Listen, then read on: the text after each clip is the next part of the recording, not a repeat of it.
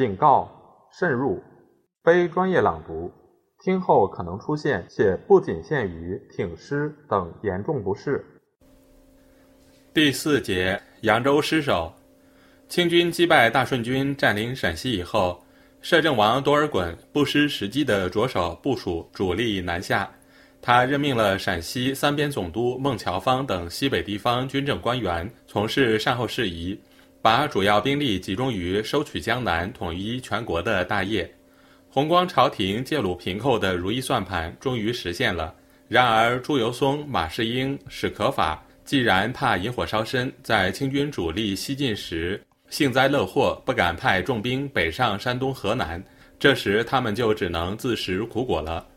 摧毁南明弘光朝廷的清军实际上是三路齐头并进，多铎部由陕西出潼关，经洛阳东进至商丘，然后向南直趋四州、扬州，进攻南京。得手后分兵攻取太平府（今当涂、芜湖），其主要对手是高杰部、刘良佐部、黄德功部明军，视为中路。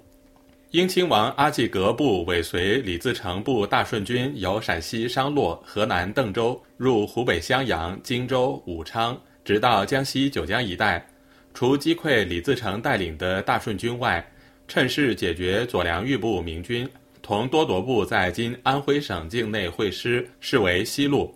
另一部清军由援助山东的固山额真准塔率领，南下徐州，沿运河水路并进。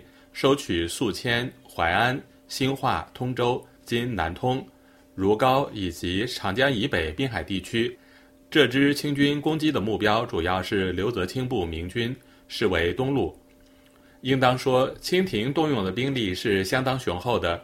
三月间，多铎奏报，二月十四日已派遣部分兵马抵达河南，招降刘贼镇守河南伪平南伯刘忠，玄德平定江南之狱。即于三月初五日率师南征，同月二十五日又报三月初七日陈统兵出虎牢关口，固山额真、拜依图等出龙门关口，兵部尚书韩岱、梅勒章京、伊尔德、侍郎尼堪等统外藩蒙古兵由南阳路三路兵同驱归德。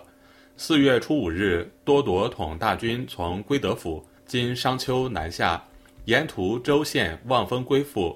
十三日，清军至四州（今安徽泗县），明守四总兵率部南逃。清军遂在这天晚上渡过淮河。在左良玉部东下、清军南侵的紧急情况下，史可法惊慌失措，胸中漫无主见。《英廷集》记载，当时一部分南明军队驻于高邮，史可法一天之内三次发出令箭。上午令裴素屯田道应廷吉督一应军器钱粮至浦口会剿左良玉部叛军。中午令诸军不必赴泗，速回扬州听调。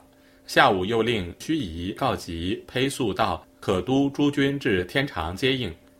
应廷吉对诸将说：“俄部方寸乱矣，岂有千里之城，如许之赏，而一日三调者乎？”史可法本人在四月十一日赴天长。袭调诸军援盱眙，忽然得到报告，盱眙守军已经投降清朝。他对部队几乎完全失去控制，一日一夜冒雨拖泥奔至扬州。十七日，清军进至距离扬州二十里处下营。次日，兵临城下，史可法袭各镇援兵，无一智者。实际上，史可法节制的刘良佐和原高杰两藩的将领，就在这几天里不战而降。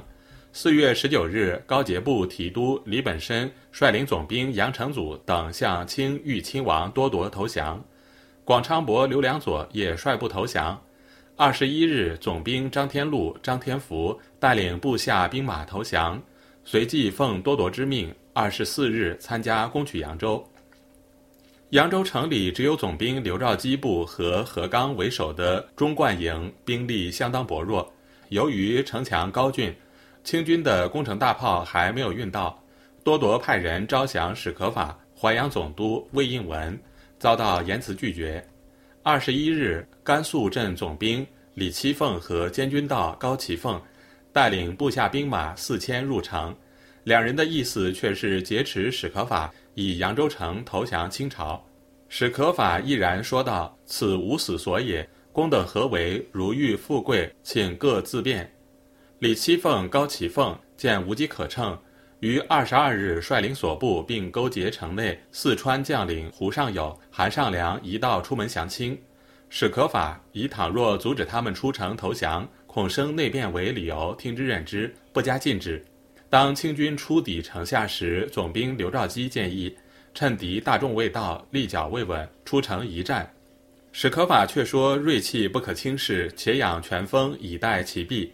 在城守方面，旧城西门地形卑下，城外高阜俯览城下，势若剑岭，且为兴化李焕祖营，树木阴郁，由外达内绝无阻隔，枝干回护，事少得出。诸将屡以为言，公以李氏阴木，不忍伐也。且言。诸将以此地为险，无自守之。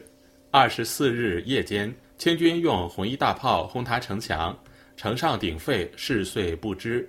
二十五日，扬州陷落，刘兆基战死，扬州知府任民玉、何刚等壮烈牺牲。史可法被俘后遇难。对于史可法的誓死不降，应当充分肯定他的民族气节。长期以来，许多学者和文人墨客受明清门户之见的影响，对史可法存在着一种特殊的偏爱，不顾史实做了过分的渲染。纵观史可法的一生，在整个崇祯年间，并没有多少值得称赞的业绩。他的地位和名望迅速上升，是在弘光时期。作为政治家，他在册立新军上犯了致命的错误，导致武将窃取定策之功，大权旁落。作为军事家，他以堂堂都师阁部的身份经营江北将近一年，耗费了大量的人力、物力、财力，却一筹莫展，毫无作为。直到清军主力南下，他所节制的将领绝大多数倒戈投降，变成清朝征服南明的劲旅。史可法遇将无能，由此可见。既以扬州战役而言，史可法也没有组织有效的抵抗。某些史籍说他坚守扬州达十天之久。给清军重大杀伤也不符合事实。史可法自己在四月二十一日写的遗书中说：“清军于十八日进抵城下，至今尚未攻打，然人心已去，收拾不来。多铎下令攻城以前，史可法即已自觉愧愧，把军务交幕僚处理。二十四日，清军开始攻城，不到一天，扬州即告失守。史可法作为南明江淮重兵的统帅。”其见识和才具实在平凡的很，比起江阴县区区典史严应元、陈明玉率领城中百姓奋勇抗清八十三天，相去何止千丈。顺治十年（一六五三年），谭谦路过扬州，曾经专程到梅花岭巡夜史可法衣冠冢，回首往事，不胜感慨，写道：“江都地多陵赋，故名广陵。城间豪广，四野蔓延。”政吏不齐，雄文晋唐，今西门摧颓，其始是尚不第李廷之耶？于惋惜之中，也指斥了史可法的无能。总之，史可法的一生只有两点值得肯定：一是他居官廉洁勤慎；二是在最后关头宁死不屈。至于他的整个政治生涯，并不值得过分夸张。明清易代之际，基于义而死焉者多如牛毛。把史可法捧为巨星，无非是因为他官大，殊不知高官任重，身系社稷安危。史可法在军国重务上决策几乎全部错误，对于弘光朝廷的土崩瓦解，负有不可推卸的责任。清军占领扬州以后，多铎以不听招降为由下令屠城。他在谕南京等外文武官员人等的令旨中说。昨大兵至维扬，城内官员军民应城固守。余痛惜民命，不忍加兵，先将祸福谆谆晓谕，迟延数日，官员终于抗命。然后攻城屠戮，妻子为俘，是其与之本怀，盖不得已而行之。嗣后大兵到处，官员军民抗拒不降，维扬可见。扬州居民除少数破城前逃出和个别在清军入城后隐蔽较深幸免于难者以外，几乎全部惨遭屠杀，城中积尸如乱麻。王秀楚依据亲身经历写了一本《扬州十日记》，对清军自四月二十五日至五月初一日在扬州的暴行做了比较详细的记载。如二十七日，杀声遍至，刀环响处，创呼乱起，其生起命者或数十人，或百余人。遇一族至，男人不论多寡，皆垂手匍匐，引颈受刀，无一敢逃者。至于纷纷子女，百口交啼，哀鸣动地，更无论矣。晌午，杀掠愈甚，积尸愈多。耳所难闻，目不忍睹，直到五月初二日，才安官致吏查焚尸帛，载其数，前后约计八十万余。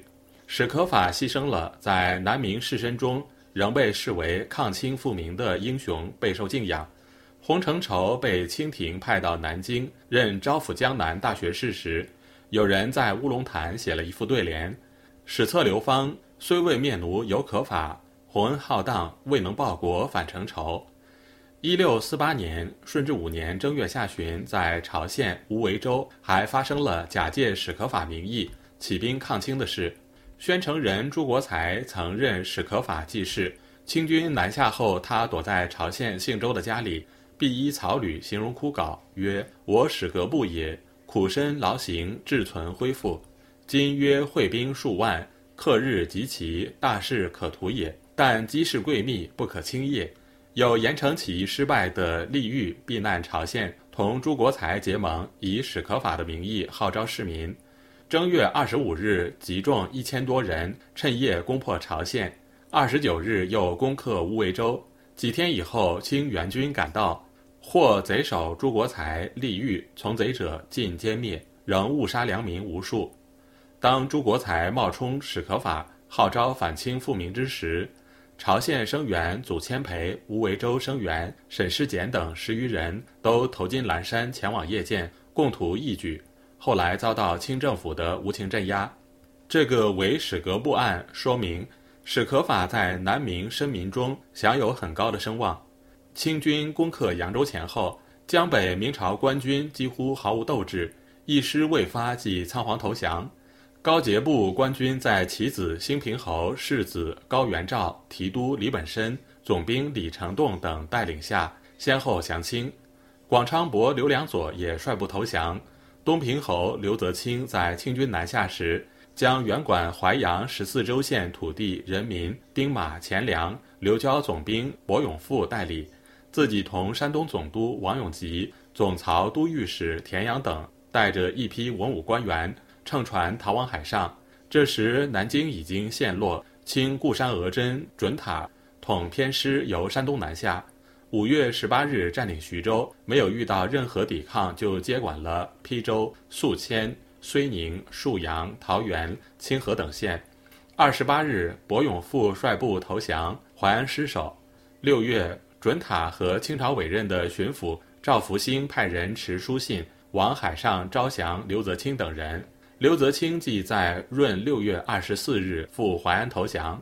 据多铎向清廷奏报，来降的南明总兵多达二十三员，副将四十七员，马步兵共计二十三万八千三百名。仅这一批在江北投降清朝的南明兵员数目，就超过了多铎、阿济格两路兵力的总和。何况还有左良玉之子左梦庚带领麾下十五员总兵全军降清。黄德功部将田雄、马德功的叛变投降，弘光五大藩镇这样望风而降，并不是兵将不堪一战，而是他们凭借定策等原因形成尾大不掉的势力集团，有挟制朝廷之心，无忠贞报国之志。他们所关心的，既然只是保住自己的荣华富贵，一旦强敌压境，自然以归顺续功为上策。后来展开的历史场面表明。这五藩下的总兵李成栋、李本深、金生元、李国英、田雄、马德功、徐庸等人都拥有相当的战斗力。他们为清廷征战时，往往发挥出超越满军的作用。李成栋、金生元等举兵反清时，满洲贵族也视之为畏敌。弘光朝廷依赖笼络藩镇而立，又以藩镇叛降而亡，这个历史教训是非常深刻的。